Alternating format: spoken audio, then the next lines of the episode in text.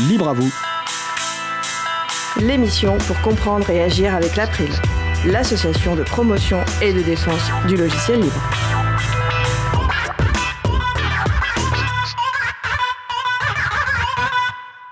Bonjour à toutes, bonjour à tous. Graines de libriste, la parole aux jeunes qui œuvrent pour le logiciel libre et les libertés informatiques. Aujourd'hui, nous aurons le plaisir d'entendre une étudiante et un ancien étudiant fraîchement diplômé de l'ISTIC, la faculté informatique de Rennes. C'est le sujet principal de l'émission du jour. Également au programme, les fracturés du numérique et une nouvelle chronique de Xavier Berne pour découvrir le droit d'accès aux documents administratifs, aujourd'hui sur la transparence, comment rendre transparent les marchés publics. Nous allons parler de tout cela dans l'émission du jour. Soyez les bienvenus pour cette nouvelle édition de Libre à vous, l'émission qui vous raconte les libertés informatiques proposé par l'April, l'association de promotion et de défense du logiciel libre. Je suis Étienne Gonu de l'April. Le site web de l'émission est libreavou.org, vous pouvez y trouver une page consacrée à l'émission du jour, avec tous les liens et références utiles, et également les moyens de nous contacter. N'hésitez pas à nous faire des retours ou à nous poser toutes questions.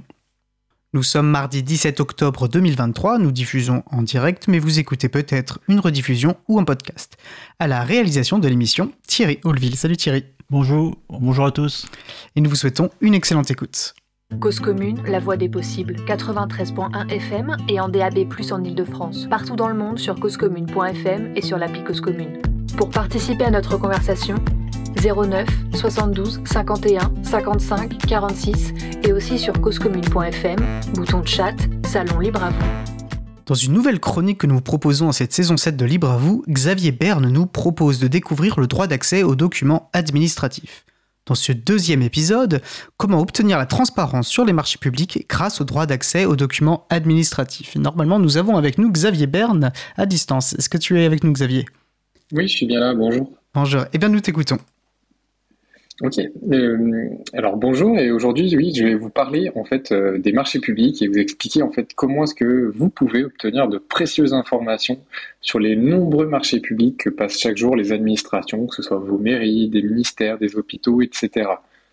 C'est assez vaste effectivement les marchés publics et, qu'est-ce que ça recoupe plus concrètement?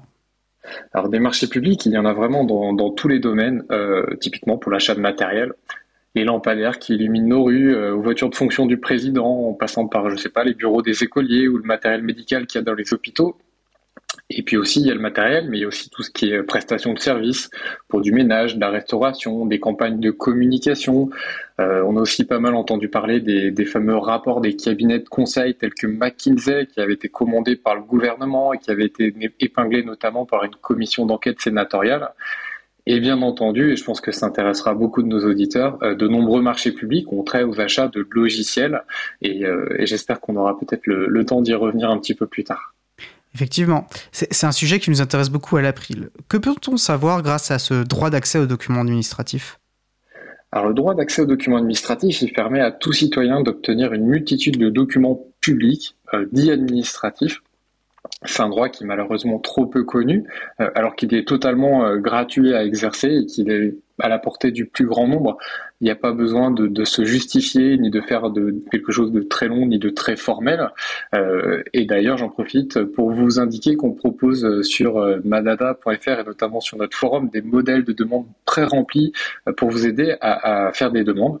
Et oui, j'ai oublié de préciser en introduction que tu es le délégué général de cette plateforme associative euh, Madada. Si tu, tu pardonneras cet oubli. Non, c'est pas grave. Euh, et effectivement, donc on a cette plateforme qui permet de vous aider à faire vos demandes d'accès. Avec, euh, on a une base avec quasiment 50 000 administrations qui sont référencées. Vous avez juste à cliquer sur l'administration qui vous intéresse. Et après, on vous propose un formulaire de demande pré-rempli. Et en quelques clics, on, va dire, votre demande est envoyée à l'administration. Et donc typiquement dans le domaine des marchés publics, on a un vrai vivier de documents administratifs.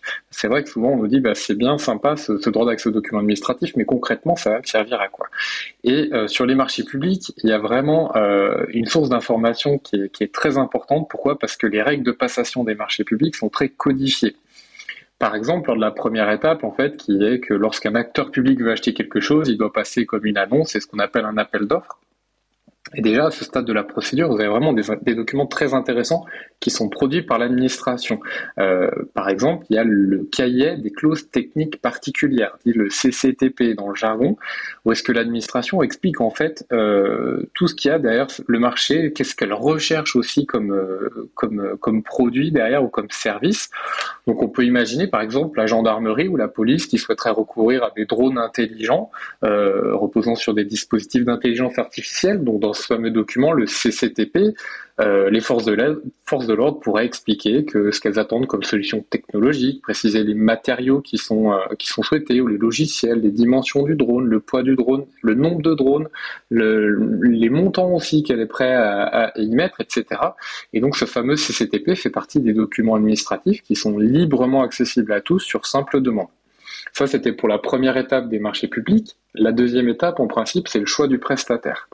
Euh, à ce stade, on va pouvoir solliciter des documents euh, qui vont permettre en fait de comprendre pourquoi les pouvoirs publics ont choisi telle entreprise plutôt qu'une autre. Donc là, dans, dans la liste, on va dire des documents que vous pouvez demander, se trouve bien entendu la liste des candidats admis à présenter une offre, mais vous pouvez aussi et surtout demander la méthode de notation utilisée, qui est très importante, ou même les offres de prix globales qui ont été faites par les candidats. Ça, ça va permettre de savoir quels étaient les prix proposés par les différents candidats, euh, qu'ils étaient retenus d'ailleurs ou non. Et enfin, la troisième étape, euh, c'est celle de l'exécution du marché en lui-même. Et là, vous pouvez obtenir la communication des bons de commande, des factures, des éventuels avements ou des procès-verbaux de réception. Voilà, j'espère que vous l'aurez compris, il y a une vraie mine d'informations pour qui s'intéresse à un marché public en particulier. C'est vrai qu'en pratique, c'est surtout utilisé par des entreprises qui cherchent à comprendre pourquoi leurs offres n'ont pas été retenues. Mais pour toutes les personnes qui sont animées par une cause en particulier, typiquement dans un cadre euh, associatif, il y a vraiment un outil très précieux qui s'offre à vous. Et tous ces documents peuvent donc être obtenus très facilement? Alors en théorie, oui. Il faut prendre quelques minutes pour envoyer sa demande par courrier ou par mail ou encore plus rapide en utilisant notre plateforme associative. Hein, j'en ai parlé un petit peu tout à l'heure. Euh, mais euh, et aussi, ce qui est important quand vous faites votre demande et, euh, et que j'ai pas forcément dit jusqu'à présent, c'est qu'il est important de bien lister tous les documents que vous souhaitez obtenir. De dire par exemple, je veux le CCTP, je veux la liste des candidats, je veux les offres de prix, etc., etc. Et une fois la demande envoyée, l'administration dispose en principe d'un délai d'un mois pour vous répondre. Voilà, je dis en principe parce que c'est pour la théorie que c'est comme ça. En pratique, les délais sont parfois un petit peu plus longs, surtout si vous demandez beaucoup de documents. Et il y a une grosse problématique qui est qu'il y a des administrations qui ne répondent pas. Alors, il ne faut pas hésiter à les relancer, voire à saisir la, CADA, la, commission d'accès aux documents administratifs, qui est une autorité indépendante euh, qui fait office en fait de médiateur entre les administrations et les citoyens quand il y a une difficulté d'accès à des documents publics. Autre problématique, il se peut qu'en cas de réponse favorable, certaines informations soient occultées, notamment au nom de la protection de la vie privée ou même du secret des affaires. Donc la loi le prévoit, c'est normal. Malgré tout, il ne faut pas se laisser abattre et faire bien valoir ses droits, c'est important parce que la doctrine de la CADA précise globalement que la plupart des documents que je vous ai cités aujourd'hui sont vraiment intégralement communicables. Euh, donc euh, n'hésitez pas à vous renseigner et on mettra des, un peu plus de documentation, je pense, sur la page de l'émission pour que vous puissiez un petit peu vous documenter en cas de besoin. A une autre chose importante que j'ai oublié de préciser, c'est qu'il faut bien attendre que le marché public ait été conclu pour obtenir les documents qui s'y rapportent. Euh, j'ai vu qu'il y avait eu pas mal d'effervescence il n'y a pas très longtemps autour d'un marché euh, lancé par le ministère de l'Éducation nationale euh, qui souhaite en fait acquérir des licences Oracle pour plus de 60 millions d'euros. il va falloir attendre l'issue de cette procédure pour solliciter les documents qui sont afférents à ce marché. Mais je pense que voilà, vous êtes désormais mieux armés pour les obtenir. Et un dernier petit conseil, euh, si vous vous intéressez à un sujet en particulier, mais que vous ne savez pas trop ce qui, est, ce qui est conclu comme marché public, c'est très simple. Je vous invite à aller parcourir les annonces d'attribution de marché public, notamment sur le site marché-public.gouv.fr, qui sera une vraie mine d'informations. Vous aurez l'intitulé du marché, le nom du commanditaire, bref, de quoi débuter une belle demande d'accès à des documents administratifs très vos conseils. on peut même mettre des alertes et ça nous envoie par mail si un mot-clé a été utilisé dans une offre et ça nous permet voilà, d'être, euh, de savoir ce qui se passe, euh, pas tout à fait en temps réel, mais de manière assez rapide, notamment de voir passer les appels d'offres, euh, comme tu disais, à l'éducation nationale pour des licences Oracle. Un appel d'offres dont on peut je pense assez légitimement poser la question de la, du respect plein et entier du, droit de la commande publique, mais enfin bon, ça c'est toute une autre histoire. En tout cas, merci Xavier. Euh, pour retrouver effectivement toutes les ressources évoquées euh, sur la, la, page de l'émission. Je te souhaite une très bonne fin de journée, Xavier, puis je te dis au mois prochain pour une nouvelle chronique. Merci, à bientôt, au revoir. Au revoir. Et nous allons à présent faire une pause musicale.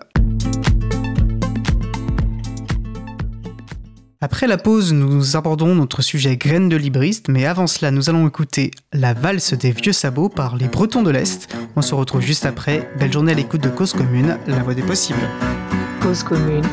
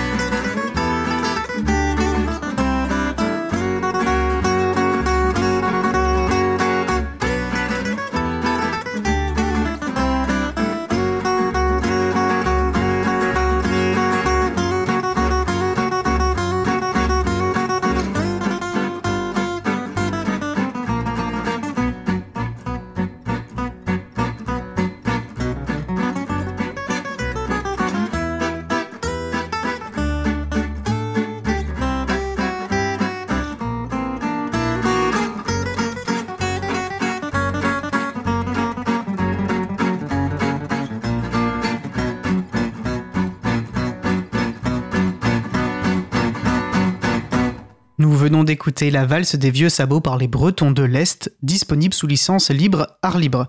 L'occasion pour moi de rappeler que toutes nos pauses musicales sont sous des licences libres qui permettent de les partager librement avec euh, vos proches, de les télécharger parfaitement légalement, de les remixer, y compris pour des usages commerciaux. Ce sont des licences type Creative Commons Attribution, CC BY, Creative Commons Partage dans les conditions, CC BY SA, ou encore, comme euh, c'est le cas de cette pause qu'on vient de vous proposer, licence art libre. Retrouvez toutes les musiques diffusées au cours des émissions sur causecommune.fm et sur libreavoue.org. Libre à vous, libre à vous, libre à vous. L'émission de l'April sur les libertés informatiques. Chaque mardi de 15h30 à 17h sur Radio Cause Commune, puis en podcast. Vous écoutez toujours Libre à vous sur la radio Cause Commune. Passons maintenant à notre sujet suivant. Nous allons donc poursuivre par notre sujet principal, une émission Graines de libriste, où on laisse la parole à des jeunes personnes qui s'engagent pour le logiciel libre et les libertés informatiques. Je vais avoir à cette occasion plaisir à laisser la parole à Rémi Robillard, avec moi en studio, développeur fraîchement diplômé de l'ISTIC, la faculté d'informatique de Rennes, également contributeur à des projets libres, notamment OpenStreetMap. Rémi Robillard échangera avec Charlotte Thomas, étudiante en licence 3 à l'ISTIC. N'hésitez pas à participer à notre conversation au 09 72 51 55 46 ou sur le salon web dédié à l'émission sur le site causecommune.fm ou ton chat. Donc bonjour Rémi. Bonjour Étienne. Et donc tu as accepté de- de- d'animer cet échange voilà, dans cette thé- thématique graines de livris. Donc on te remercie de, bah, de nous avoir rejoints en studio pour, euh, pour cela et euh, je te laisse la parole. Euh, Merci beaucoup, mais j'aimerais en premier remercier aussi euh, l'April de m'avoir donné cette occasion de, de venir cette- faire cette émission et parler de, donc, du libre au sein de l'université, qui n'est pas forcément quelque chose dont, on peut penser euh, euh, tout de suite quand on pense au libre, vu qu'on va plutôt penser parfois à des vieux barbus euh, dans leur cave à, utiliser leur ordinateur comme ça. Mais avant d'être un vieux barbu, il faut planter la graine du libre, et cela se fait souvent, donc avant d'avoir les cheveux grisonnants et une barbe d'environ euh, 27 mètres, 27 mètres, ça se fait à l'université.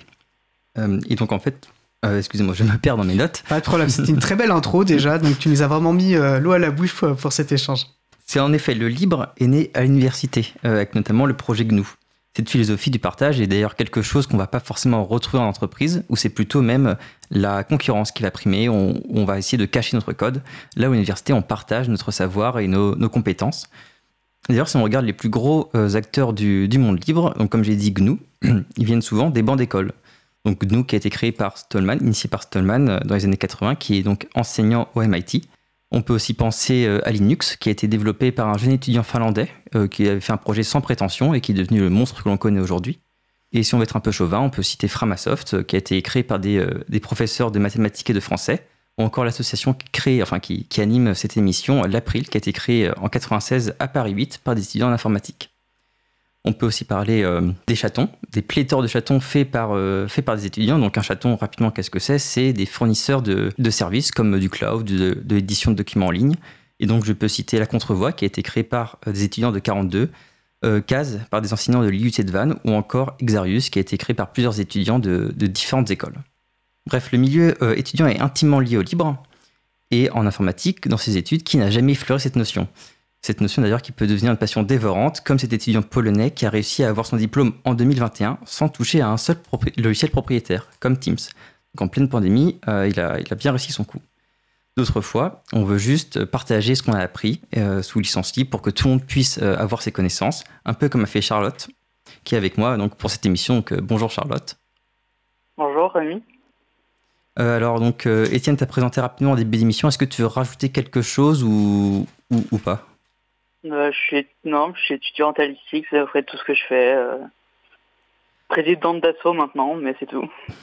Très bien. du coup, je vais, commencer par poser quelques quelques petites questions de base, comme par exemple comment tu as pu, euh, comment tu as connu le logiciel libre en quelque sorte, comment cette graine a été plantée au début? Alors moi, elle a été plantée beaucoup plus tôt que l'université. Euh, c'est mon père qui l'a planté, euh, qui a planté la graine du livre depuis que je suis toute petite. En effet, j'avais un ordinateur avant même de pouvoir marcher. Il était programmé pour que quand j'appuie sur une touche du clavier, ça fasse un son. J'avais littéralement un clavier.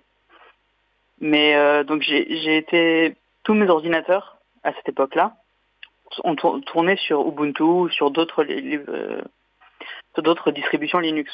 Et donc c'est mon père qui m'a euh, donné goût au logiciel libre au fil du temps, en m'apprenant comment développer au début, même si j'ai commencé à apprendre d'autres langages que lui, en m'apprenant que ce c'est le développement, l'administration de système.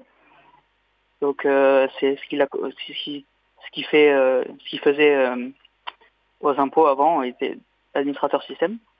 Donc euh, c'est lui qui m'a appris euh, comment on utilise un Linux, comment on administre un Linux, comment on administre les, les différentes euh, applications, genre MySQL, genre PHP ou Apache, enfin tous ces logiciels. Donc oui, c'est mon père qui a planté la graine de, de livre en moi. Et depuis, je trouve qu'elle a bien grandi. D'accord, très bien. Et du coup, tu as continué aussi toi-même à l'alimenter, cette graine, et euh, jusqu'à en fait continuer même euh, lors de ces études à, faire du logiciel libre. Qu'est-ce qui te... Pourquoi tu aimes ça? Pourquoi tu veux continuer à, l'utiliser, à le promouvoir? Alors, euh, le logiciel libre, pour moi, c'est important, c'est rentré dans, mon, dans, dans, le cœur de mes valeurs. Donc pour moi, en fait, je, je suis très logiciel libre parce que je crois en la liberté d'information, que tout le monde doit avoir tout le monde a un droit fondamental en information. Pour moi, c'est important. Donc, euh, je je partage tous mes logiciels et tout ce que je fais en licence euh, GPL v3. Donc tout, tout le code que je fais est en, est en licence libre. Donc par la, GNU GPL, enfin la, GNU Public License. On va en reparler euh, juste après de cette licence. Oh non, ouais, je fais pas beaucoup d'art, donc euh, j'ai pas beaucoup, je n'utilise pas beaucoup de Creative Commons, comme ce qu'on a été discuté plus tôt. Euh. Donc moi, je n'utilise pas beaucoup de Creative Commons parce que je fais pas beaucoup d'art, mais je fais beaucoup de code et tous mes codes sont en GPL parce que j'aime les informations et pour moi, elles doivent être publiques. Et donc c'est pour ça que tout est open source. Très bien. Et du coup, on va revenir rapidement sur cette notion de, GPL. Donc, euh, une licence, en fait, c'est rapidement un contrat qui va définir comment utiliser le logiciel et donc la GPL en fait va, demander euh, à tous les utilisateurs du logiciel de redistribuer euh, ce programme avec cette licence-là. Et certaines licences ne, donnent pas ça. Par exemple, la, licence BSD qui dit juste de pouvoir utiliser le logiciel, entre autres. Et si jamais on souhaite fermer le code derrière, c'est possible. Je préfère préciser un petit peu, voilà, pour ceux qui ne sont pas forcément euh, au, courant ou initiés dans ce, dans ce milieu-là.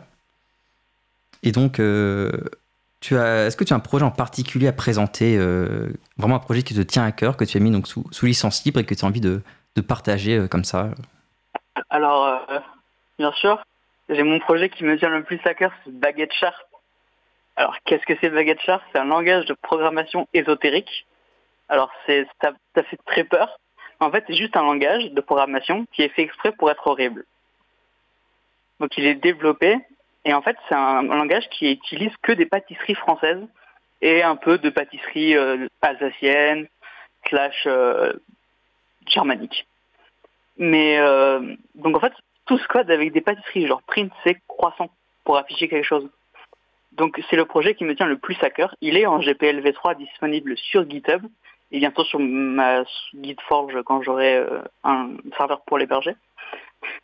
Et euh, donc c'est mon projet qui tient le plus à cœur. J'ai fait, c'est un, un projet qui m'a ouvert beaucoup de portes. Il m'a ouvert les portes d'un stage l'année dernière à, à l'INRIA de Rennes. Il m'a ouvert les portes de Passage en scène, là où j'ai fait une euh, présentation de 30 minutes dessus. Et il m'a ouvert les portes de, de, de, la journée du livre éducatif par euh, Alexis Kaufman, euh, où j'ai fait une petite présentation flash dessus. Très bien. Alors pour revenir rapidement, donc l'INRIA c'est un laboratoire d'informatique euh, basé donc en Bretagne, qui est. Non, l'INRIA c'est national.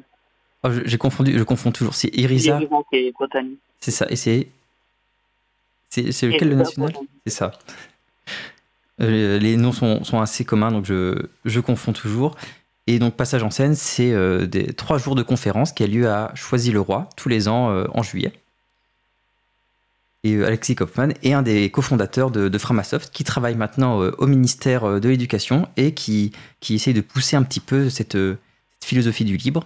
D'ailleurs, vous pouvez retrouver une super conférence de sa part à Passage en scène où il explique un peu les actions qu'ils entreprennent euh, au sein du ministère pour pouvoir mettre en avant le libre. Je peux me permettre même, il est même intervenu en, dans une émission de septembre dernier euh, dans Libre à vous. Donc une autre occasion aussi de l'entendre. Effectivement, c'est quelqu'un de très intéressant à écouter. Merci Étienne pour cette petite précision, toujours bonne à prendre. Et du coup, euh, euh, donc parmi toutes ces portes euh, qui, qui t'ont été ouvertes, est-ce qu'il y en a une qui t'a permis d'avoir des, échanges en plus, comme par exemple ton, ton stage au sein du laboratoire de, recherche? Est-ce que tu as pu voir des personnes qui connaissent un petit peu, on va dire, ce milieu du, développement un peu plus poussé et tu as pu avoir des, des, échanges intéressants Alors effectivement, c'est quand je suis entré au laboratoire, donc à l'équipe PACAP à Rennes. si, si m'écouteront un jour, c'est dans mon cœur. Voilà. Euh, donc c'est mon, c'est, j'ai connu plein de gens qui m'ont appris beaucoup de logiciels libres, genre par exemple Gnuplot pour euh, pour faire des, des, des, graphiques au lieu d'utiliser euh, Matplotlib sur Python ou d'utiliser surtout pas un truc sur un tableur. Non, c'est Gnuplot qu'on utilise et donc c'est un logiciel qui se fait par ligne de commande pour afficher des graphiques. Donc et qui bien sûr sous licence GPL puisque c'est un logiciel de, de GNU.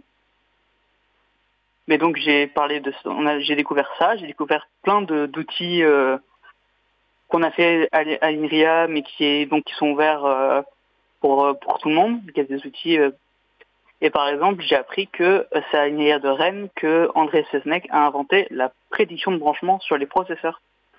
Donc j'ai appris beaucoup de choses euh, quand j'étais à l'INRIA, beaucoup de choses en libre. J'ai fait du code qui est pas encore libre puisque c'est du code qui attend d'être publié. Mais en tout cas, euh, j'ai appris beaucoup de logiciels libres pour pouvoir coder. Par exemple, mon, mon rapport est fait en LaTeX, qui est un logiciel qui, qui est construit sur une, sur une technologie qui a 40 ans pour faire des documents euh, et qui est sous licence libre. Et, euh, et j'ai utilisé GNUplot qui est sous licence libre. Là, j'ai utilisé aussi LibreOffice qui est sous licence libre. Donc j'ai utilisé beaucoup de logiciels libres. Très bien. Et du coup, on va, on va sortir un petit peu de ce cadre de, recherche. Euh, et donc, est-ce que c'est ces découvertes de, logiciels libres ou est-ce qu'il y en a encore d'autres euh, que tu utilises au sein de tes études, comme par exemple euh, des éditeurs de code libre ou autre chose? Alors, euh, déjà, on ne le dira jamais assez, mais GIMP, ça m'a sauvé la vie. Merci. Ou GIMP ou GIMP, je ne sais pas comment on peut dire. Hein. Je crois que c'est aussi un petit débat dans la communauté. Mais personne ne sait. Hein. Donc, euh, donc ça m'a sauvé la vie plusieurs fois. Hein, pour, euh, ça édite même les PDF au cas où. Donc euh, ouais, ça m'a beaucoup aidé. J'utilise, je commence à me mettre à utiliser IMAX. C'est un peu long. Je sors de VS Codium pour utiliser IMAX. Petit à petit. IMAX et VS Codium, pour, pour nos éditeurs qui ne sont pas développeurs, c'est des outils pour pouvoir écrire du code. Et donc IMAX, c'est celui de GNU, donc sous licence GPL et libre. Et VS Codium, c'est fait par Microsoft. Oui, mais aussi sous licence. Il faut aussi le préciser que, que les, grands GAFAM, euh, parfois, ont une petite bonté et, font du logiciel libre. C'est la version déprivatisée de VS Code, en fait. Donc euh, j'utilise quoi comme logiciel libre aussi? LibreOffice, euh, j'utilise tous les jours mm, pour pour prendre des notes. Typist, de plus en plus, au lieu de la tech. Donc c'est un logiciel euh, pour prendre pour prendre un peu comme du Markdown pour prendre des notes. C'est rapide pour, pour faire plein de choses, c'est très puissant. C'est un peu comme du Python au niveau programmation. C'est fait en Rust, qui est un langage de programmation aussi libre. Et Typist est un logiciel libre donc beaucoup de, logiciels libres qui, font vraiment un, écosystème qui permettent d'étudier euh, euh, librement, un peu comme l'étudiant poney euh, que j'ai pu citer un peu plus tôt. moi, pour ma part, je vais, aussi raconter un petit peu rapidement ce que j'ai pu, ce que j'ai pu faire lors de mes études pour le libre. J'ai en fait tout de suite utilisé, comme a dit Charlotte, VS Codium et VS Code, qui sont donc des, éditeurs de, de, code libre. J'ai aussi utilisé Linux, Firefox, tous ces outils-là c'est des outils que vous utilisez sans le savoir, qui sont libres, comme, comme j'ai pu citer Firefox, LibreOffice, euh, GIMP, euh, tant d'autres euh, qui, sont, qui sont cachés à vos yeux. GeoGebra. GeoGebra aussi pour les, les collégiens peut-être qui nous écoutent, qui est un logiciel donc pour faire des, de, la, de la géométrie, entre autres. Et des maths. Et des maths, et qui est aussi sous licence libre et qui est français, si je ne dis pas de bêtises. Français, oui. Alors je précise, on, vous citez énormément de logiciels libres, de ressources libres. Je, les note au fur et à mesure et on mettra, euh, on mettra à jour rapidement les, références sur la page de l'émission pour les personnes qui souhaitent effectivement aller, euh, aller y jeter un œil. Ouais comme, ça, ouais, comme ça, tout le monde peut utiliser le logiciel libre. C'est ça, c'est toujours intéressant de rajouter un nouveau, euh, un nouveau logiciel qui peut parfois être un peu plus performant que le, que le précédent dans son, dans son flux de travail. Et puis il ne faut pas oublier le côté sécurité des logiciels libres. Oui, parce que les, donc les, logiciels propriétaires qui ont fermé leur code euh, vont, vont, mettre en avant la, la sécurité par euh, l'obscurité. Ça veut dire que si personne ne peut voir le code, ça ne peut pas être cassé. Donc euh, on a eu plusieurs, plusieurs démonstrations que si, en effet, il y, a, y, a, des petites failles à droite à gauche. Et là où le logiciel est libre, comme tout le monde peut lire le code, tout le monde peut trouver des failles, donc tout le monde peut les remonter beaucoup plus rapidement. C'est comme ça que plusieurs failles ont été sécurisées dans Linux très rapidement. Euh, donc je vais reprendre un peu mon, fil de questions parce qu'on s'est un peu, on, a un peu euh, décalé. C'est ça. Euh, donc pour revenir sur ton projet que tu as mis sous, licence, sous licence GPL, pourquoi utiliser donc cette licence précisément? Est-ce que c'est parce que comme je l'explique un peu plus tôt, ça permet en fait, si jamais quelqu'un veut modifier le code, il est obligé de garder cette licence pour garder le, savoir, ou c'est pour une autre raison particulière? Effectivement, pardon. Effectivement, c'est bien pour le fait que ce soit que ça reste dans le code, dans le dans le libre. Je ne voudrais pas, comme mes autres logiciels qui sont sous licence MIT, qui est une autre licence qui elle permet de fermer le code plus tard. La GPL est une licence qui permet que ça reste dans le domaine ouvert. Donc même s'il y a des, modifications sur mon logiciel que que j'attends, que si quelqu'un veut modifier mon logiciel pour faire d'autres choses à la place des pâtisseries, qu'il le fasse. Je, suis tout j'attends juste que ça arrive. Mais donc si quelqu'un veut modifier mon logiciel, ça doit rester dans le domaine public. Et donc c'est ce côté copyleft, à l'instar de, enfin, à, l'opposé de copyright, qui m'intéressait beaucoup dans la GPL. C'est pour ça que j'ai finalement passé tous mes projets en GPL. D'accord, très bien. Donc là, je vais aussi reprendre donc le copyleft, c'est juste pour dire que qu'on est obligé de redistribuer soi-même licence. Euh, le MIT n'a pas de copyleft, c'est pour ça qu'on peut changer la licence en cours de route.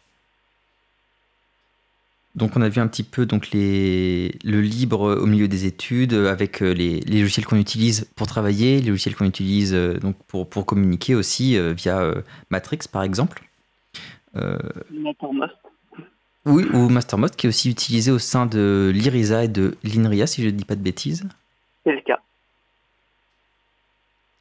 Donc on peut maintenant euh, sortir un petit peu de ce cadre scolaire et voir un petit peu euh, le libre dans, le monde du travail, parce qu'en tant qu'étudiant, on finit toujours par sortir euh, de, de l'école pour aller travailler.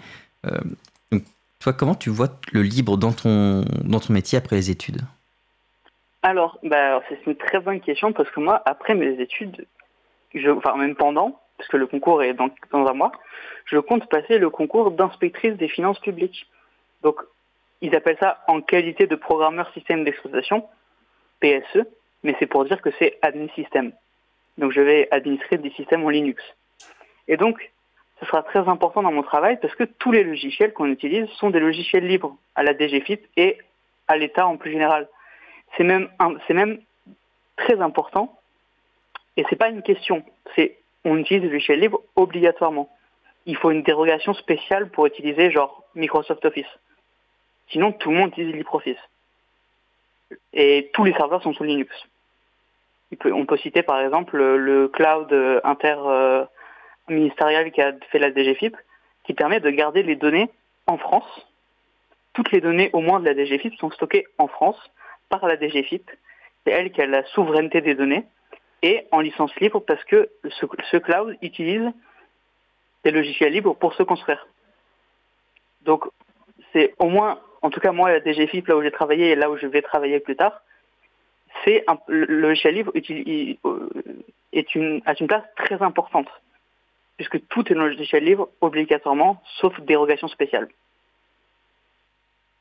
On peut peut-être aussi regretter ce, le fait que ce soit les, impôts qui utilisent beaucoup le logiciel libre et non pas le, ministère de l'Éducation avec notamment les, licences Oracle ou encore euh, Office.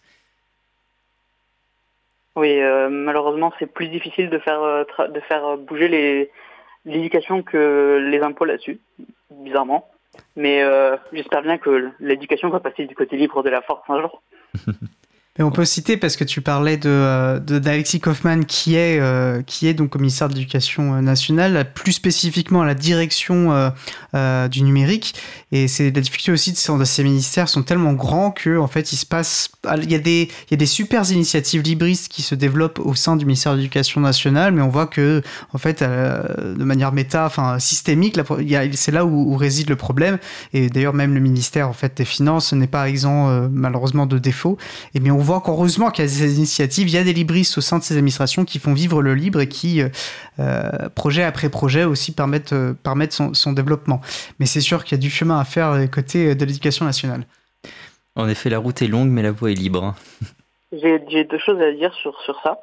Alors, un, en fait, aux impôts, on a en tout 100 000 agents. À la direction, à l'éducation nationale plus supérieure, c'est 1 million. Donc c'est pas la même masse à bouger.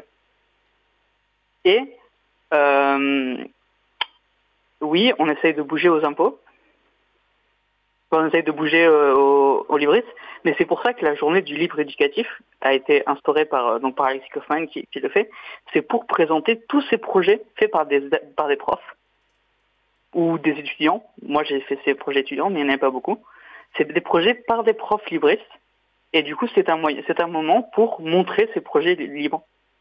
Ou par exemple, montrer qu'on a participé à OpenStreetMap. Montrer qu'on a créé, il y a, je me rappelle d'une application qui permettait de faire des oraux, de s'entraîner sur des oraux. En français, par exemple, pour les, pour les premières qui passent leur euh, examen. Le bac. Ah, si jamais tu retrouves le nom, ça peut peut-être intéresser certains euh, auditeurs.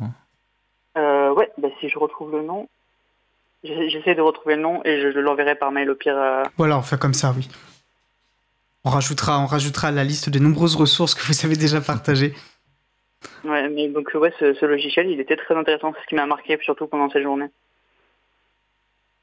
Comme quoi, encore une fois, le, le c'est vraiment le, partage de connaissances afin d'apprendre de, et de, mieux comprendre euh, que ce soit le monde ou les, ou les études. Donc, que ce soit donc avec cette journée où on peut présenter les différents, euh, les différents projets. Et encore une fois, c'est vraiment donc le corps enseignant ou encore le, corps étudiant qui va travailler là-dessus.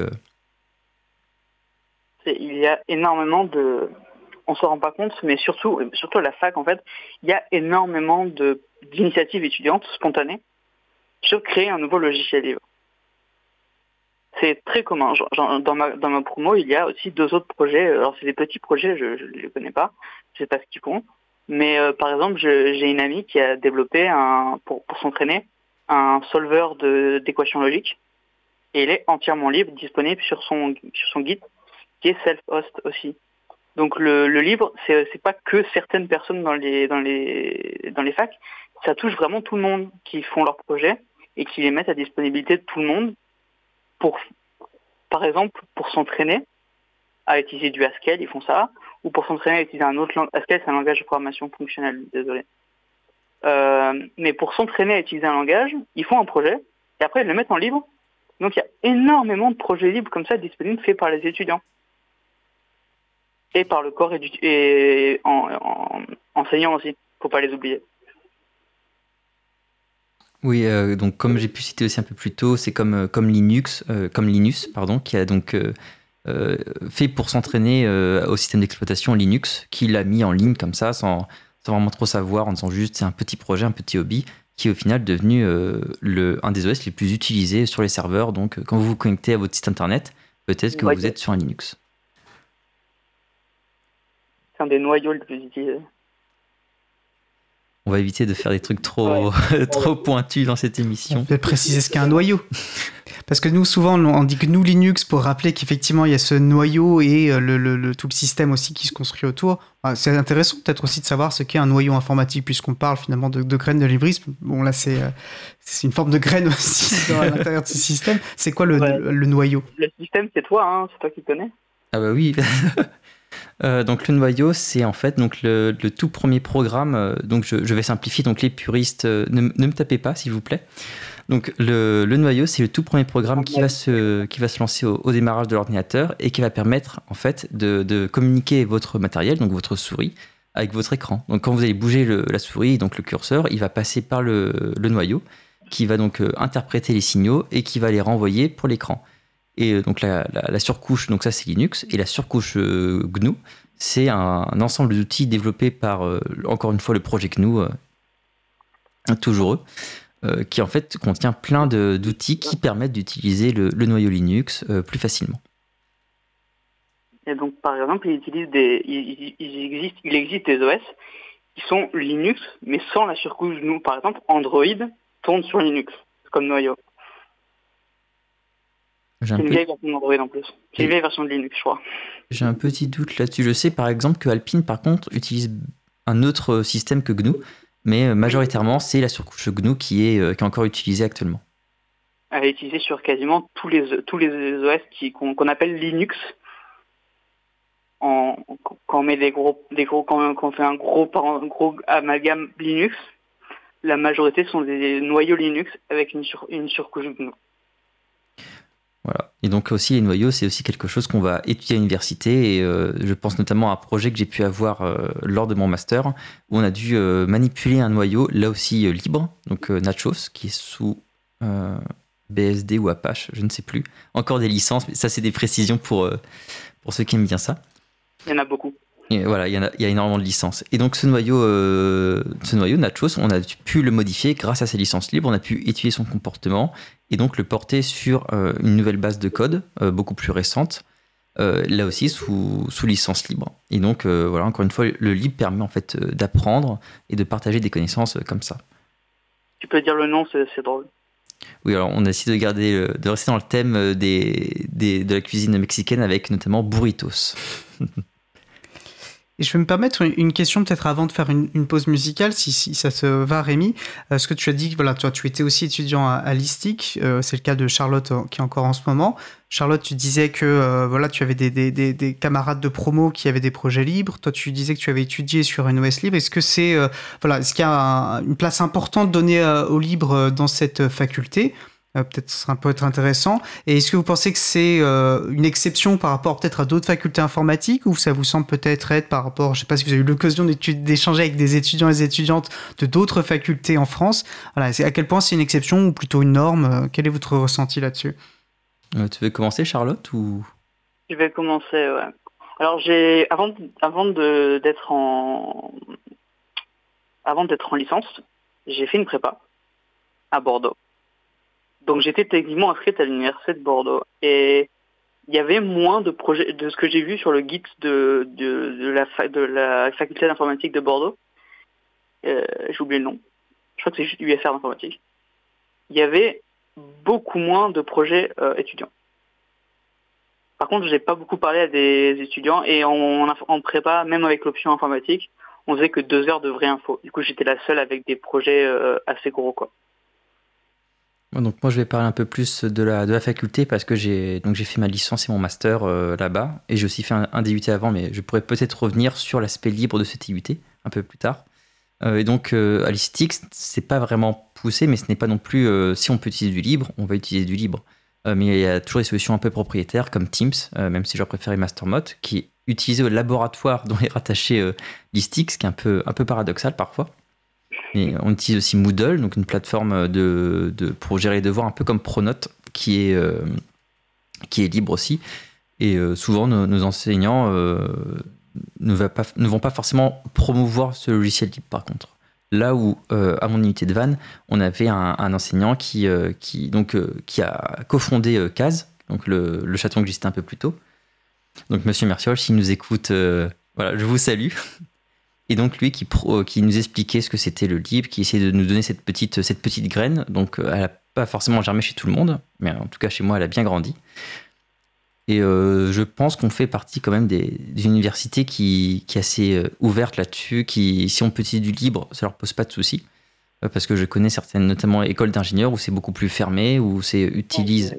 Les écoles d'ingénieurs, pour être en prépa, je connais beaucoup de gens en école d'ingénieurs actuellement, et le libre, c'est vraiment pas un truc qu'ils connaissent. Ils sont tous sur ils sont tous sur Windows, ils sont tous sur, ils sont, ils sont tous à utiliser Microsoft Office, enfin voilà quoi. Voilà, bien sûr, ça varie sur les écoles d'ingénieurs. On, ne vise pas tout le monde, mais euh, il y a des bonnes écoles d'ingénieurs. Voilà, il y a les bonnes et les mauvaises écoles d'ingénieurs. On laissera chacun méditer sur la différence euh, entre les deux. Bah, je vous propose de faire une pause musicale avant de continuer cet échange.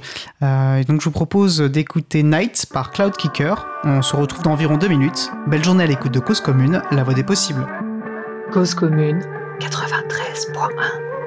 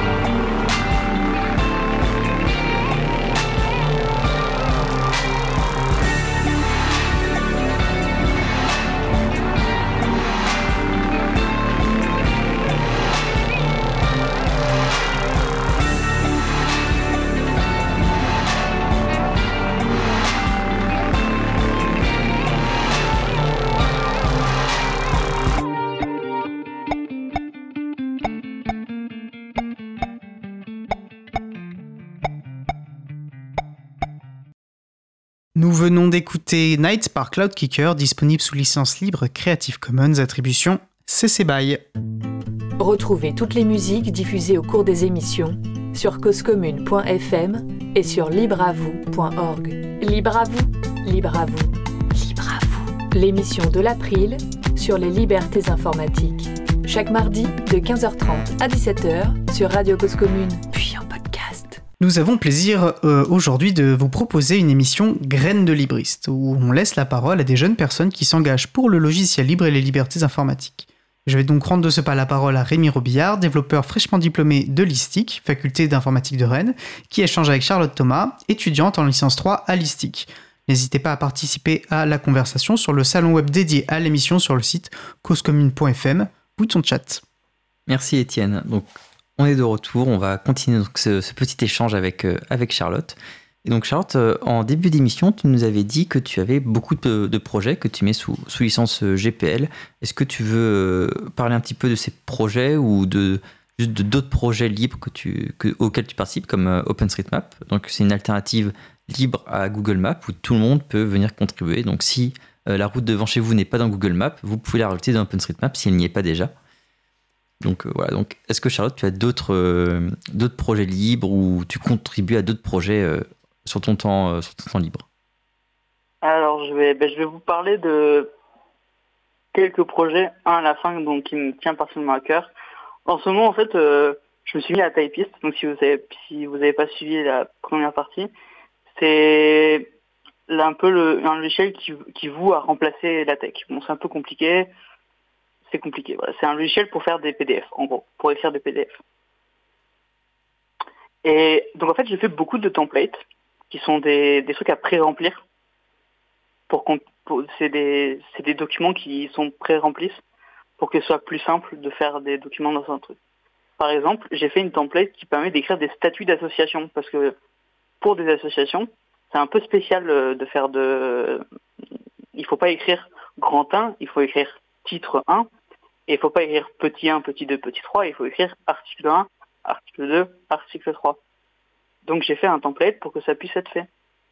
Donc euh, c'est sur ça. Et donc j'ai un peu contribué à la, communauté typiste en faisant ce, truc associatif. Bon, c'est très français. hein, c'est c'est une template pour les associations françaises. Il faut bien un peu de. Faut, faut que tout le monde puisse utiliser le logiciel libre, que ce soit spécifiquement les Français, spécifiquement les Allemands. Et ça qui est bien aussi avec, c'est que tout le monde peut venir mettre un peu sa, patte pour avoir un logiciel qui est très. euh, euh, comment dire qui, permet de remplir beaucoup de, cas d'utilisation, euh, où chacun vient compléter le, projet, le modifier, le mettre à jour. Par exemple, moi j'ai fait la version pour les Français et peut-être que ça incitera des personnes à faire une template pour les associations euh, en Alsace-Moselle puisque c'est un peu c'est un peu différent, c'est pas la même loi. Parce qu'en 1901, l'Alsace-Moselle n'était pas en France. Euh, c'est la loi de 1908 si je me si je me souviens bien. Ou par exemple une association en Angleterre ou en j'allais dire en Bretagne mais euh, ou en ou en Allemagne par exemple. Et donc, est-ce que tu as. C'est donc c'est le, le, le principal projet auquel tu as pu contribuer récemment ou tu as fait d'autres choses, euh, d'autres projets encore c'est le principal projet que j'ai fait récemment, puisque en ce moment, je suis plus euh, centré sur mes études et sur mon association étudiante. Mais euh, le plus gros projet que j'ai participé dans ma vie, c'est Omega. Ah, Alors, tu vas pouvoir nous, nous raconter un petit peu cette, l'histoire d'Omega en expliquant quand même d'où ça vient, etc.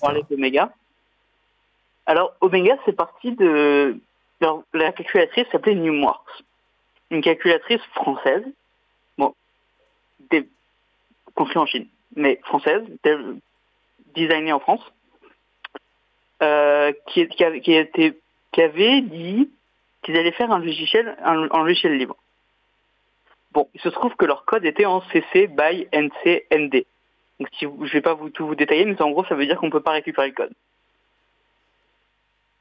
Avec la, au bout d'un moment, ils avaient changé en SA, qui veut dire share alike, qui veut dire qu'on doit partager avec la même licence.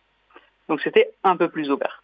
Donc on a pu faire avec des amis une modification du, firmware de la calculatrice.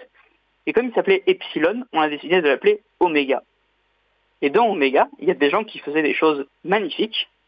Euh, des gens qui jouaient avec le, juste avec du code très bas level pour très bas niveau, donc très proche de la, du processeur pour faire des, des, CS, donc c'est des, des logiciels qui savent faire des maths pour tout seul. En gros, c'est des logiciels pour faire des maths difficiles, dans des limites et tout. Et moi, en fait, ce que j'ai fait, c'est j'ai juste ajouté les unités et les constantes. J'étais la, j'étais la, la, constante. J'ai ajouté 230 constantes, qui faisait que c'était la calculatrice avec le plus de constantes de l'histoire des calculatrices graphiques lycéennes. Donc c'est une, c'est un, c'est une entreprise que j'ai bien aimée. J'ai eu beaucoup de fun euh, avec euh, tous les développeurs de, de, Omega. Je leur parle toujours, très actifs sur leur serveur toujours. Euh, mais malheureusement, depuis la version 16 d'Epsilon, Omega, pardon, Numorx a fait a fait un retour et a mis complètement la, licence en copyright. Donc on ne peut plus la modifier et partager des, des données on ne peut plus modifier et partager des nouvelles versions, parce que tout est en logiciel propriétaire maintenant. Ils ont fait ce, déplacement à cause de du à cause du mode examen, parce que c'était théoriquement possible de modifier le code pour bypass, donc c'est-à-dire aller autour, pour pas, contre, comment on dit en français déjà? Contourner Contourner le mode examen.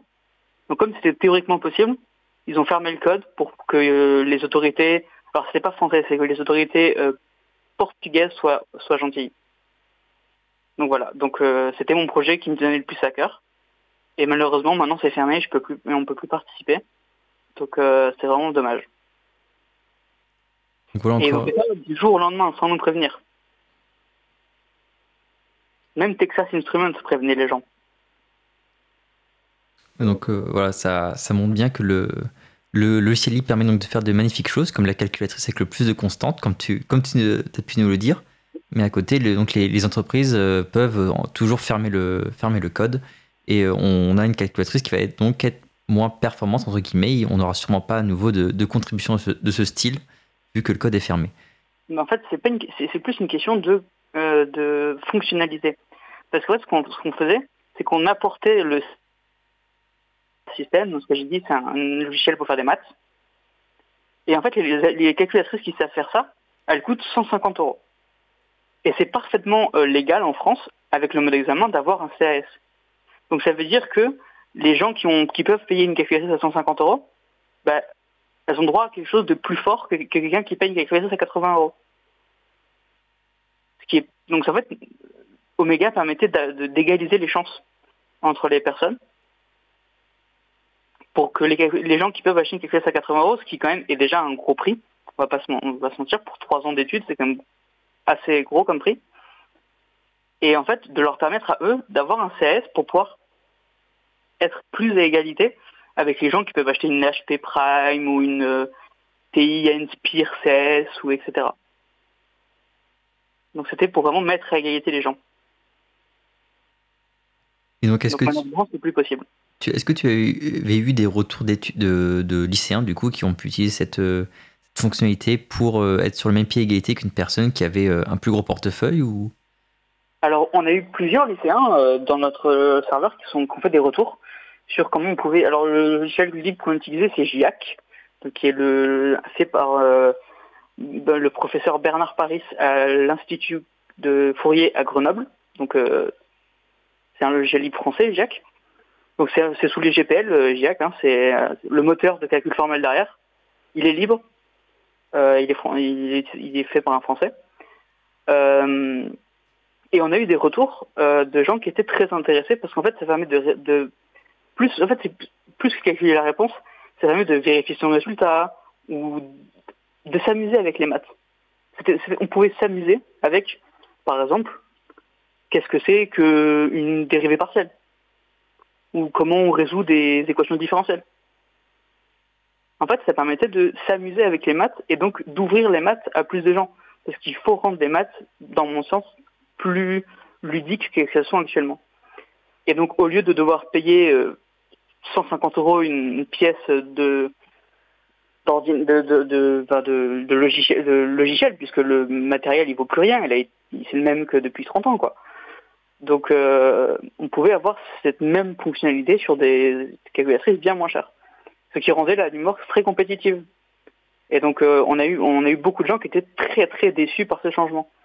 Surtout, comme moi, des gens qui ont été vendus dès le départ sur le fait qu'ils voulaient faire une calculatrice ouverte.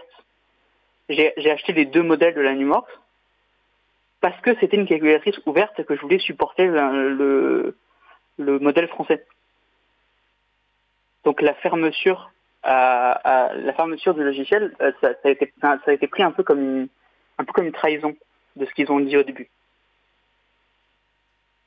C'était pas dans leur, euh, ils ont changé de ligne éditoriale, on va dire. Oui, donc euh, encore une fois, le, on va dire l'aspect, compétitif qu'on retrouve dans les, entreprises et l'aspect libre de partage de connaissances, ça, se cristallise, cristallise, bien, pardon, dans ce genre de, dans ce genre de, combat. On a une calculatrice, donc comme tu as dit, qui était, je ne dirais pas pas chère, mais moins chère que la concurrence, avec plus de fonctionnalités, qui permettait à tout un chacun de découvrir un petit peu et de s'amuser avec les mathématiques. Et euh, d'un coup, euh, crac, on n'a plus rien, ce n'est plus possible euh, pour pouvoir utiliser, conquérir d'autres marchés. C'est ça, c'est pour pouvoir conquérir le marché de Portugal. Donc à la fin, le, oui, le, le monde de la compétition a gagné par rapport au, sur cette bataille, par rapport au libre. Donc espérons qu'on aura d'autres projets libres dans ce, dans ce sens qui vont gagner cette fois les batailles. Un autre projet de calculatrice libre qui a été fait par d'anciens. En tout cas, ça me paraît très intéressant comme illustration de rappeler que, que le logiciel libre est une lutte. Voilà, on lutte pour la liberté informatique. Il y a des intérêts parfois contraires aux nôtres et, euh, et de l'importance de lutter. Et, nous, ça nous fait chaud au cœur aussi, du coup, quand des étudiants, des étudiantes, des personnes plus jeunes, une relève, on va dire, de cette lutte, continuent à apporter leurs leur euh, graines, leurs briques de l'édifice. Et, euh, et comme tu l'as déjà dit, la voie à l'ombre, la route est libre. Donc, on reste optimiste et combatif. Voilà, donc euh, si je peux me permettre, euh, le projet s'appelle Symbole Libre et c'est un projet de l'ENS, donc École Normale Supérieure de Lyon, des étudiants en master informatique fondamentale. Donc euh, ils développent un logiciel complet avec un CS complètement du départ, logiciel d'exploitation, avec le firmware qui est open source, avec le hardware qui est open source, donc le physique, tout est open source tout peut être imprimé en 3D, tout peut être acheté, euh, tout peut être construit. On peut construire dans notre propre calculatrice. Donc ça s'appelle symbole libre avec un Y. Donc ça permet encore aussi de, baisser les coûts de fabrication et de, on va dire d'amener la connaissance dans des mains euh, qui, n'auront pas forcément pu, euh, le faire à cause de, problèmes d'argent. Donc c'est, aussi pour ça que, du moins en tant qu'étudiant, j'aime beaucoup Libre, c'est que ça amène la connaissance à n'importe qui vu que le, vu que le livre ne demande pas vraiment d'argent. Alors, bien sûr, le livre n'est pas forcément gratuit. Il y a des, je peux citer des exemples, notamment un, jeu vidéo dont j'ai oublié non, euh, où le code est libre, mais il faut pouvoir payer pour accéder au serveur. Sinon, tu montes le tien à côté. Euh, il n'y a pas de souci pour ça, ça. reste, le code est accessible. Euh, oui, on paye l'utilisation du serveur. C'est ça. Ce qui est compréhensible, vu qu'un serveur, ça coûte cher. Exactement. Mais du coup, voilà, le, libre, ça permet en fait de donner à tout le monde les mêmes armes. Et, euh, parfois, le libre et comme tu as pu le montrer encore, une fois que tu as calculé, je reprends cet exemple qui est très parlant, euh, il permet en fait d'avoir un, gros point euh, contre la concurrence et d'être en fait mieux que, ce que pourraient proposer des, des solutions propriétaires comme Texas Instruments, entre autres. Oui, donc c'est donc c'est oui c'était mon projet euh, que j'ai le plus aimé. Je, je suis toujours content d'y avoir participé. Ça a été un très bon usage de mon temps. Et voilà. Même si j'ai fait que rajouter des constantes à la fin. Alors. J'ai failli ajouter Constance dans mes prénoms pour ça. Voilà, petit fun fact. Alors, euh, qu'est-ce que je voulais Je voulais voir un autre passage aussi. C'était les, les, contributions. À des, donc, comme tu l'as expliqué, donc euh, on peut contribuer à des, des, projets, à des gros projets quand on est étudiant. Euh, moi, je vais aussi raconter un petit peu mon, histoire là-dessus parce que c'est quelque chose qui m'a beaucoup bloqué au début. Je voulais euh, contribuer au libre, mais je n'avais pas forcément les compétences, euh, que ce soit donc en développement ou en mathématiques comme toi.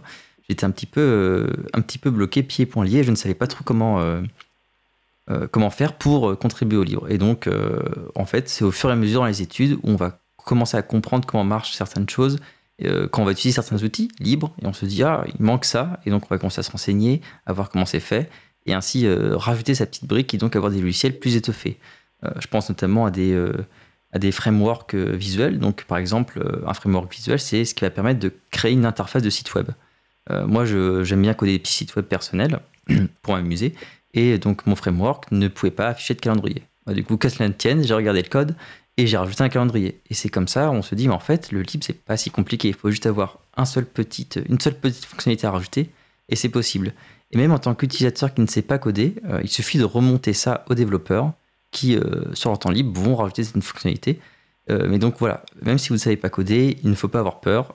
si vous apprenez, vous allez finir par la rajouter, par, voir comment ça marche. Si vous ne savez pas coder tout court parce que ce n'est pas votre métier, utilisez-les, cassez-les, renvoyez les bugs, renvoyez les problèmes, renvoyez les, fonctionnalités qui manquent aux développeurs pour qu'ils puissent compléter tout ça.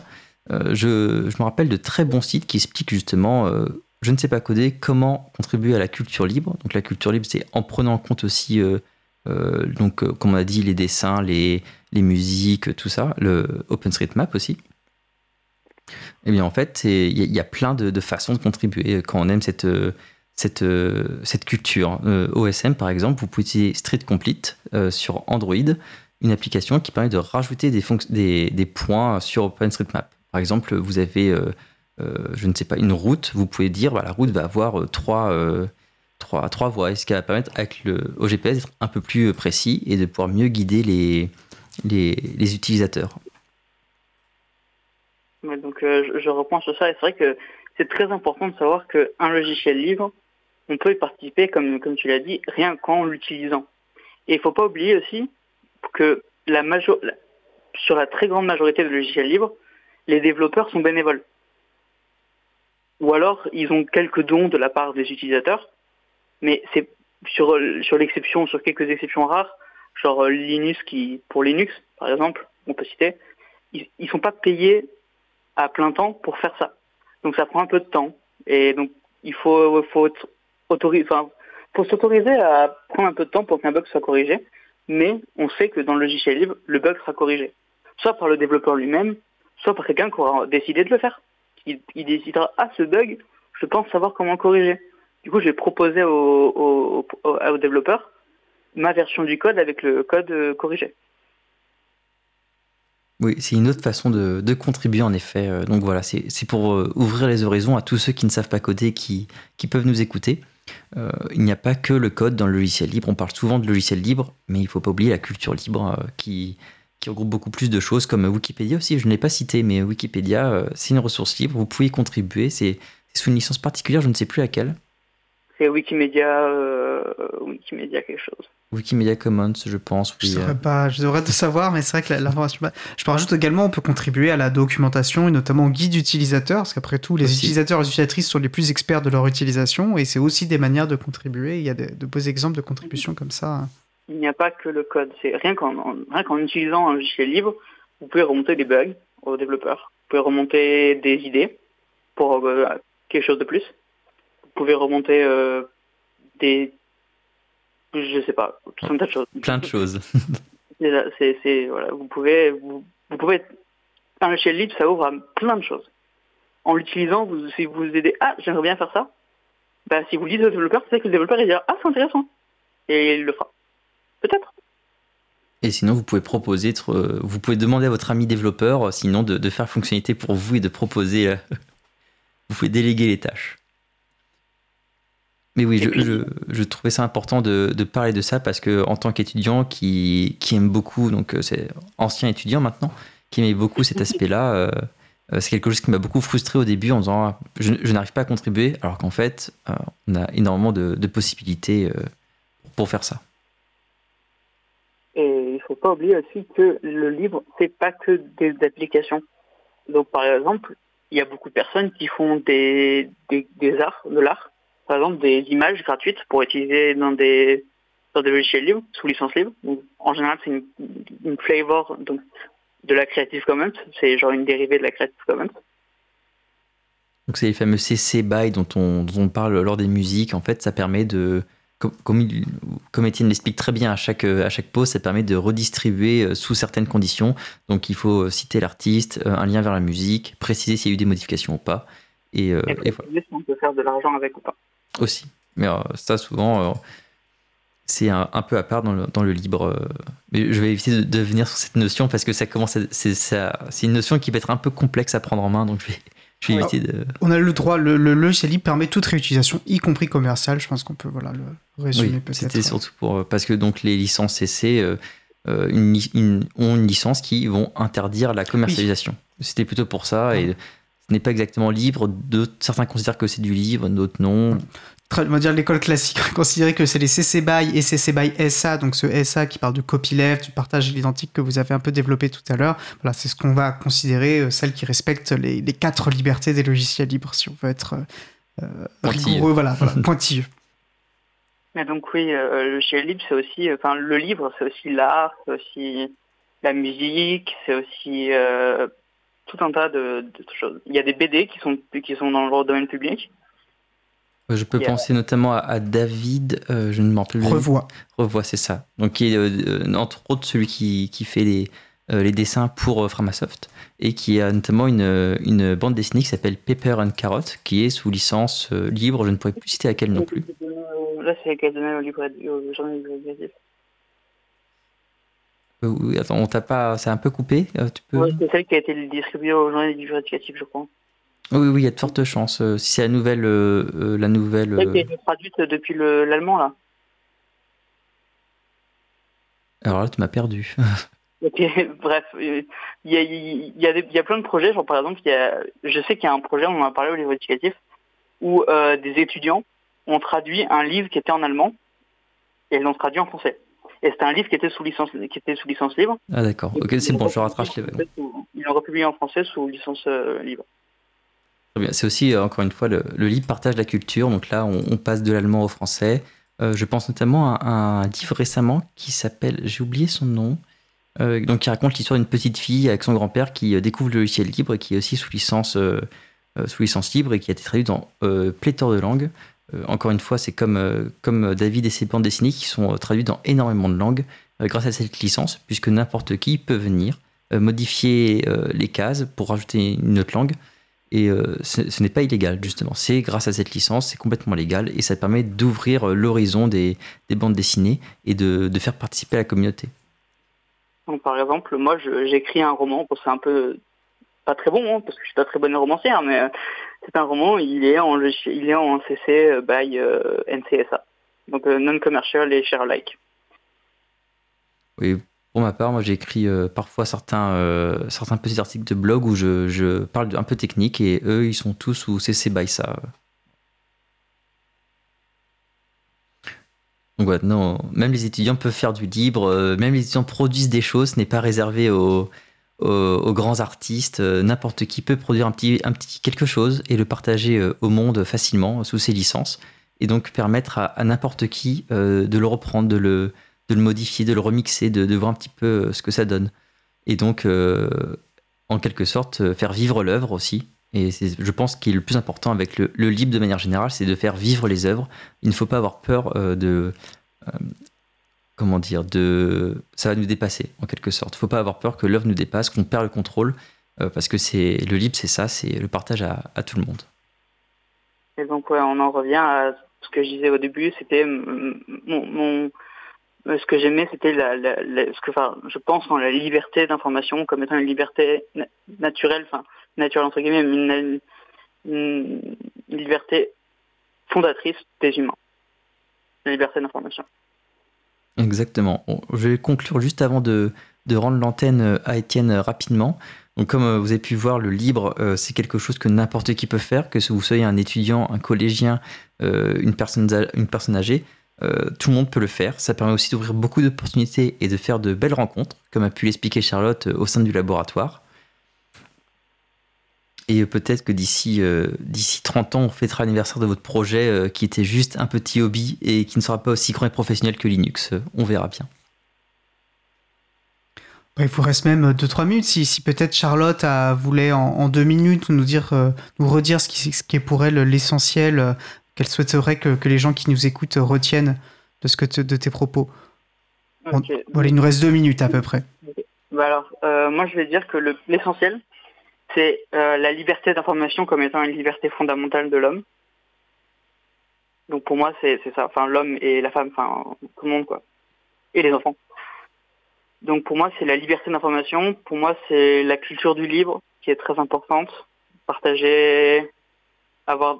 Aussi, je l'ai pas dit, mais sur quand j'ai quand j'ai créé donc Baguette le truc qu'on a discuté tout à l'heure, j'ai eu des, des, des retours de, développeurs en, dans plein de, laboratoires dans le monde, genre à Tokyo et tout, qui m'en ont parlé.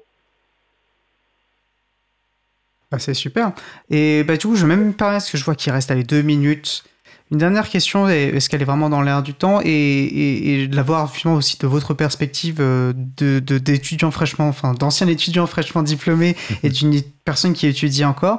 Euh, dans votre rapport à l'informatique et à l'informatique libre, est-ce que vous avez un, est-ce que vous avez un souci d'une d'une informatique durable, d'une informatique qui s'inscrit voilà, dans, dans, dans, le contexte de dérèglement climatique actuel Est-ce que ça, ça, occupe aussi finalement une part de réflexion euh, dans votre rapport au logiciel libre? Alors c'est une question hyper vaste et je vous laisse très peu de temps pour répondre, mais euh, voilà. On, va se dépêcher. Euh, alors moi je vais, me dépêcher rapidement. Donc, tout d'abord, moi j'utilise quasiment que du, du reconditionné, du, des PC de seconde main. mes PC principaux, ils ont, ils ont maintenant 12 ans et ils datent de 2011-2012 il marche toujours très bien. Euh, je, suis une personne qui aime beaucoup ouvrir les onglets Firefox et j'ai facilement une bonne centaine euh, ouverts et ça, aucun souci. Je peux utiliser, euh, je peux regarder des vidéos, il n'y a aucun problème. et je pense aussi que le logiciel libre permet de, de, conserver. Donc, encore une fois, mon PC a 10 ans, c'est bien, ça permet de le conserver et d'éviter de le jeter alors que bah, il fonctionne très bien, il n'y a pas de souci à ça. Et je pense aussi aux, aux applications.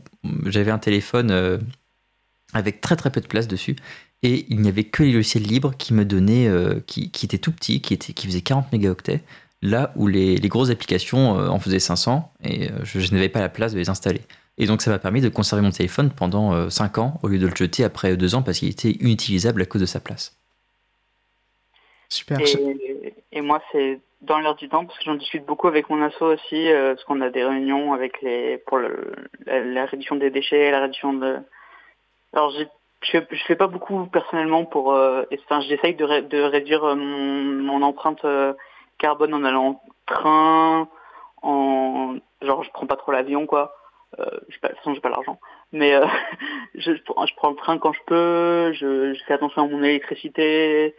Euh, et dans le logiciel, je, je fais tourner des, des, des sites web par exemple qui sont très basse consommation. C'est pas des sites web très très lourds.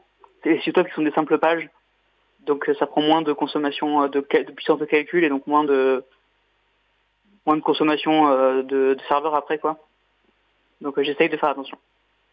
Ok, que ce sont de bons aussi exemples de, de, de gestes qu'on peut faire, d'actions qu'on peut mener mais aussi dans des cadres collectifs, hein, comme les associations. Je pense que c'est les actions dans les cadres collectifs qui sont sans doute les, plus importantes. Mais enfin, en tout cas, voilà. Merci, merci d'avoir répondu de manière aussi concise à une question hyper large qui aurait pu faire toute une émission. Et euh, c'était un vrai plaisir de vous écouter tous les deux. Et euh, bah, je vous souhaite bon vent dans vos aventures livristes euh, à venir. Et nous allons à présent faire une pause musicale. Nous allons écouter Nomade par Mela et on se retrouve juste après. Belle journée à l'écoute de Cause Commune, la voix des possibles. Cause commune 93.1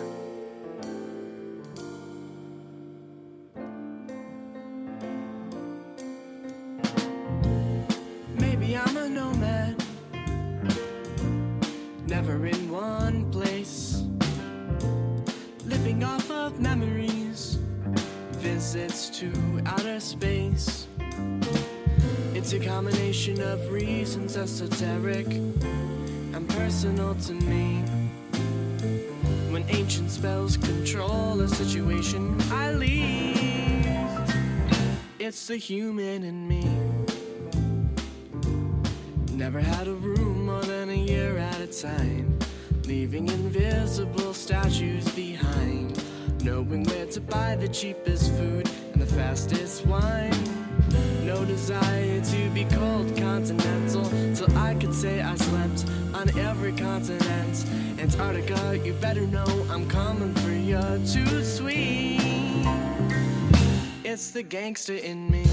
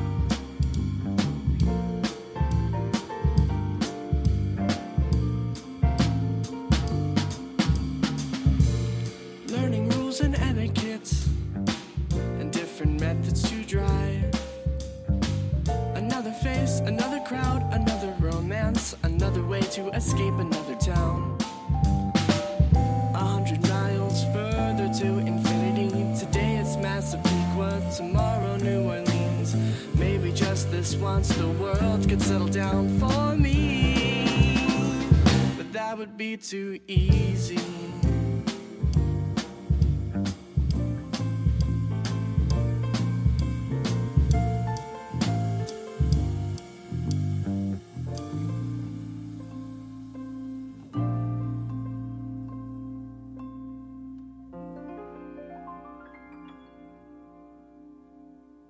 Retour sur euh, Libre à vous sur Radio Cause Commune. Alors, je n'avais pas fait attention que mon micro était ouvert, donc vous avez peut-être un peu entendu euh, du, euh, comment on appelle ça, behind. Non, alors Thierry me dit que non, en régie un tout petit peu. Bon, enfin, c'est pas grave. En tout cas, nous venons d'écouter Nomade par Mela, disponible sous licence libre Creative Commons, partage dans les mêmes conditions. C'est ça.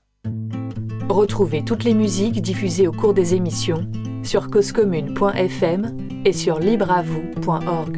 Libre à vous, libre à vous l'émission de l'April sur les libertés informatiques. Chaque mardi de 15h30 à 17h sur Radio Cause Commune, puis en podcast. Donc je suis sur Étienne Gonu pour l'April et nous allons passer au dernier sujet. Et nous allons poursuivre avec la chronique des humeurs de G. G, auteur du blog BD Grisbouille, nous expose son humeur du jour, des frasques des GAFAM au mode numérique en passant par les dernières lubies anti-internet de notre classe politique. Il partage ce qui l'énerve, l'interroge, le surprend ou l'enthousiasme, toujours avec humour. L'occasion peut être derrière les boutades de faire un peu d'éducation populaire au numérique. D'ailleurs, pendant la pause musicale, j'échangeais avec, euh, avec Rémi, euh, qui connaît, je me demandais s'il connaissait Jim, il me disait oui, et il avait déjà, euh, par Mastodon, qui est donc un réseau social, fait remonter un petit problème sur le site, sur le blog BD Grisbouille, à J, qui a pu, je, pense, corriger, corriger le problème. Voilà, une autre manière de contribuer aussi de manière assez simple. Alors J devait nous parler, enfin nous parlera, pardon, plutôt la semaine prochaine de ses déboires avec France Connect, dont il a parlé justement aussi sur son, blog. Et en attendant, pour nous remettre dans l'ambiance, je vous propose de réécouter la chronique qu'il nous avait proposée il y a presque un an, en novembre 2022, et qui reste toujours terriblement d'actualité, les fracturés du numérique. On l'écoute et on se retrouve juste après, toujours en direct sur Cause Commune, la voix des possibles. Nous allons commencer par une nouvelle humeur de G que nous sommes ravis de retrouver avec nous en studio. Salut G. Salut Étienne et salut à toi public de Libre à vous. Aujourd'hui je vais commencer par te raconter une anecdote palpitante. Il y a quelques jours, c'était la fin du mois d'octobre, et donc la date limite pour faire ma déclaration URSAF trimestrielle d'auto-entrepreneur. Ouais, je sais, je sais, palpitant et URSAF dans la même phrase, euh, tu sens venir l'embrouille. Non, c'est vrai que j'ai un poil exagéré.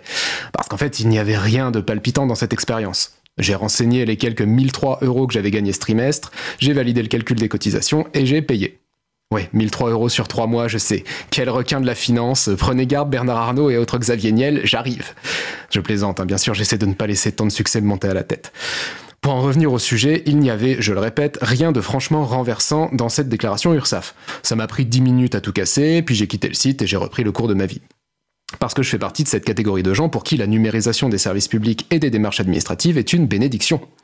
Quand je pense à la génération de mes parents qui devaient se fader leurs feuilles d'impôt à la main, puis les mettre dans une enveloppe, lécher le timbre pour joindre un échantillon de leur grippe saisonnière, ils n'avaient pas encore le Covid à l'époque, les has envoyer le tout en prenant en compte les délais de la poste pour être sûr de ne pas dépasser la date limite et croiser les doigts pour que le courrier ne se perde pas en route.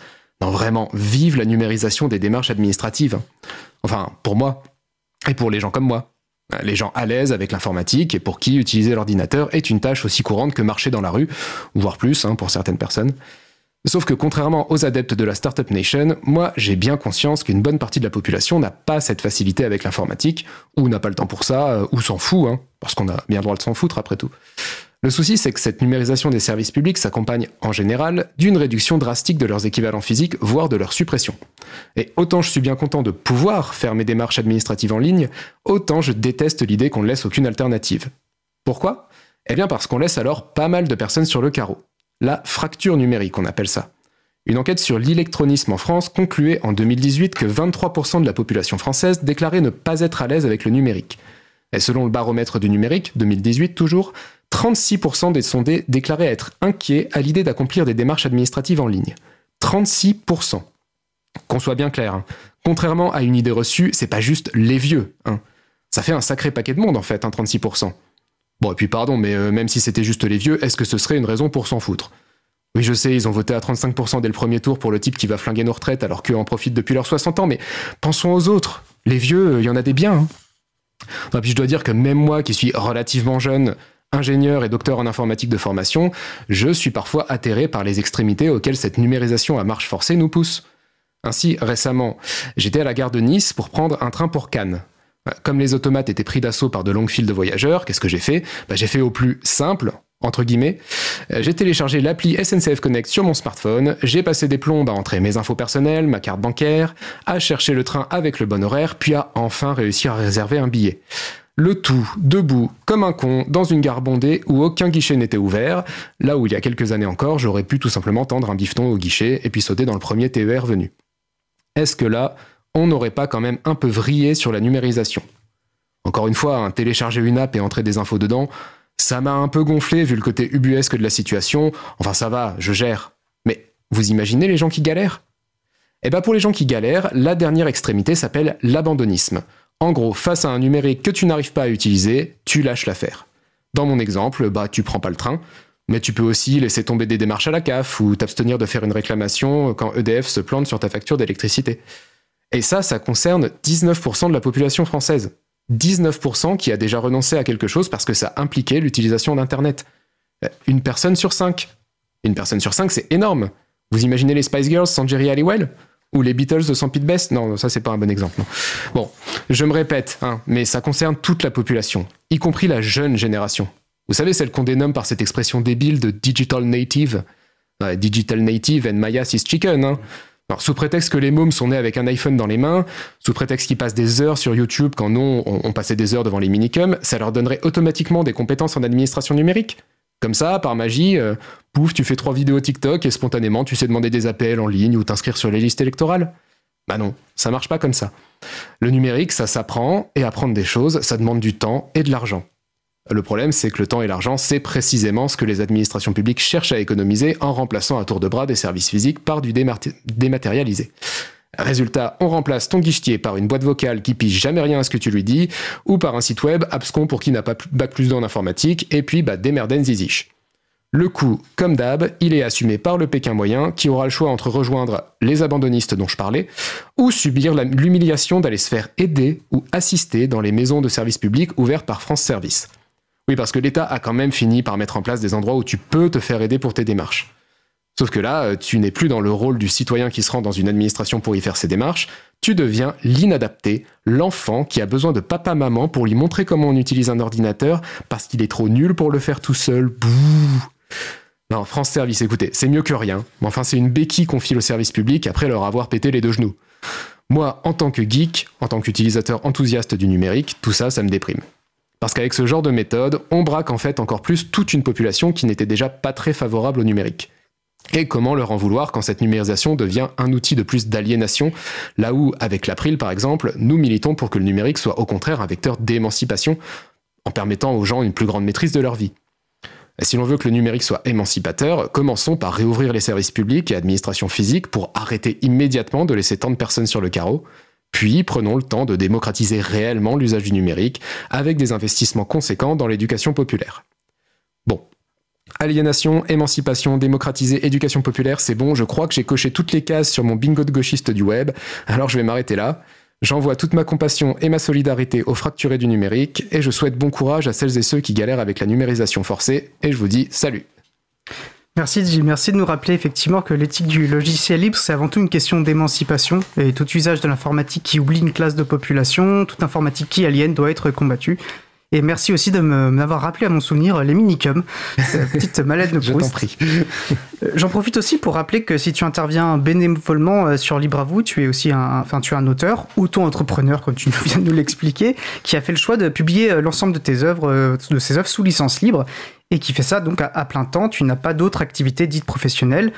Ta rémunération provient ainsi quasi essentiellement euh, du don de tes lecteurs et de tes lectrices, ou dit autrement du paiement d'un prix libre par celle-ci, et ceci en contrepartie de la libre disposition de, tes œuvres. Donc je vous invite euh, donc chaudement à soutenir G si vous appréciez son travail, notamment sa chronique mensuelle. Vous trouverez le lien euh, pour le faire sur la page web de l'émission. De retour sur Cause Commune, nous venons d'écouter donc une rediffusion euh, d'une humeur de G sur les fracturés du numérique. Et il reviendra en direct euh, la semaine prochaine pour nous faire part de ses déboires avec France Connect. Euh, lui-même sera-t-il un fracturé du numérique? Et puis je vais euh, me citer moi-même, voilà, n'hésitez vraiment pas à aller soutenir G. la chronique était enregistrée il y a un an, mais voilà, il a toujours besoin aussi du soutien des personnes qui apprécient son travail. N'hésitez surtout pas à aller le soutenir. Nous approchons de la fin de l'émission et nous allons terminer par quelques annonces.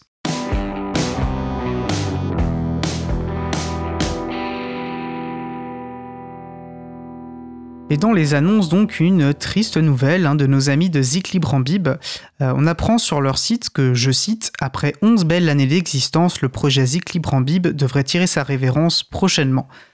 Bib était une précieuse, enfin est toujours d'ailleurs une précieuse ressource pour Libre à vous, pour trouver des musiques sous licence libre et bien sûr une importante contribution pour la culture libre en général. Une très belle pipite libre pour citer euh, Jean-Christophe Becquet. Merci et bon vent à toutes ces personnes qui ont fait vivre ce très beau projet. Et si vous ne connaissez pas Bib, nous vous invitons chaudement à découvrir ce site et à écouter l'interview que nous avions réalisée avec l'un des cofondateurs du projet, Antoine Viry, dans le Libre à vous numéro 33 du 9 juillet 2019. Actu plus réjouissante, samedi 21 et dimanche 22 octobre 2023 auront lieu les journées Open Food Facts qui se tiendront à l'Académie du Climat à Paris. L'événement se déroulera en anglais. Toutefois, et c'est assez rare pour être souligné, euh, l'organisation précise qu'il est possible de les contacter si on n'est pas à l'aise avec l'anglais afin d'essayer d'organiser des, enfin, de trouver des, solutions euh, pour pouvoir euh, quand même suivre l'événement. Un formulaire est disponible pour s'inscrire. Alors l'événement est gratuit, mais les places sont limitées. Donc si vous êtes intéressé par, euh, ces journées Open Food Facts, euh, bah, je vous invite vraiment à, rapidement euh, vous y inscrire. Et il est également précisé que des aides sont disponibles pour un coup de pouce pour couvrir des éventuels frais de déplacement. Et comme d'habitude, je vous invite à consulter le site de l'agenda du libre, l'agendadulibre.org pour trouver des événements en lien avec les logiciels libres ou la culture libre près de chez vous, ainsi qu'un annuaire des, euh, des GUL, donc des groupements d'utilisateurs et d'utilisatrices des logiciels libres qui font vivre la culture libre euh, partout sur le territoire. Alors notre émission se termine je remercie les personnes qui ont participé à l'émission Xavier Berne, Rémi Robillard, Charlotte Thomas, G. Au malade de la régie aujourd'hui, Thierry Olville, que je remercie d'autant plus chaleureusement que c'était probablement sa dernière contribution à la régie de Libre mais il contribue à d'autres projets à l'April, notamment euh, aux photos.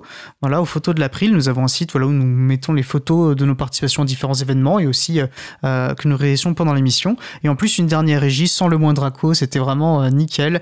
J'étais voilà, comme un coq en pâte dans le studio.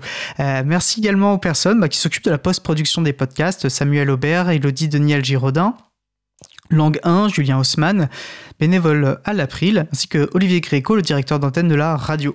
Merci aussi aux personnes qui découpent les podcasts complets en podcasts individuels par sujet, Quentin Gibaud, bénévole à l'April, ou euh, Frédéric Couchet, délégué général.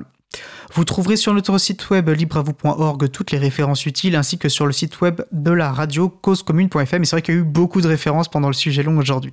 N'hésitez pas à nous faire des retours pour indiquer ce qui vous a plu, mais aussi des points d'amélioration. Vous pouvez également nous poser toutes questions et nous y répondrons avec plaisir directement ou lors d'une prochaine émission. Toutes vos remarques et questions, les bienvenues à l'adresse contact at. Si vous préférez nous parler, vous pouvez nous laisser un message sur le répondeur de la radio au 09 72 51 55 46. Nous vous remercions d'avoir écouté l'émission. Si vous avez aimé cette émission, n'hésitez pas à en parler le plus possible autour de vous et à faire connaître également la radio Cause Commune, la voix des possibles. La prochaine émission aura lieu mardi 24 octobre à 15h30. Notre sujet principal portera sur les œuvres littéraires libres et libérées. Nous vous souhaitons de passer une belle fin de journée. On se retrouve en direct mardi 24 octobre et d'ici là, portez-vous bien.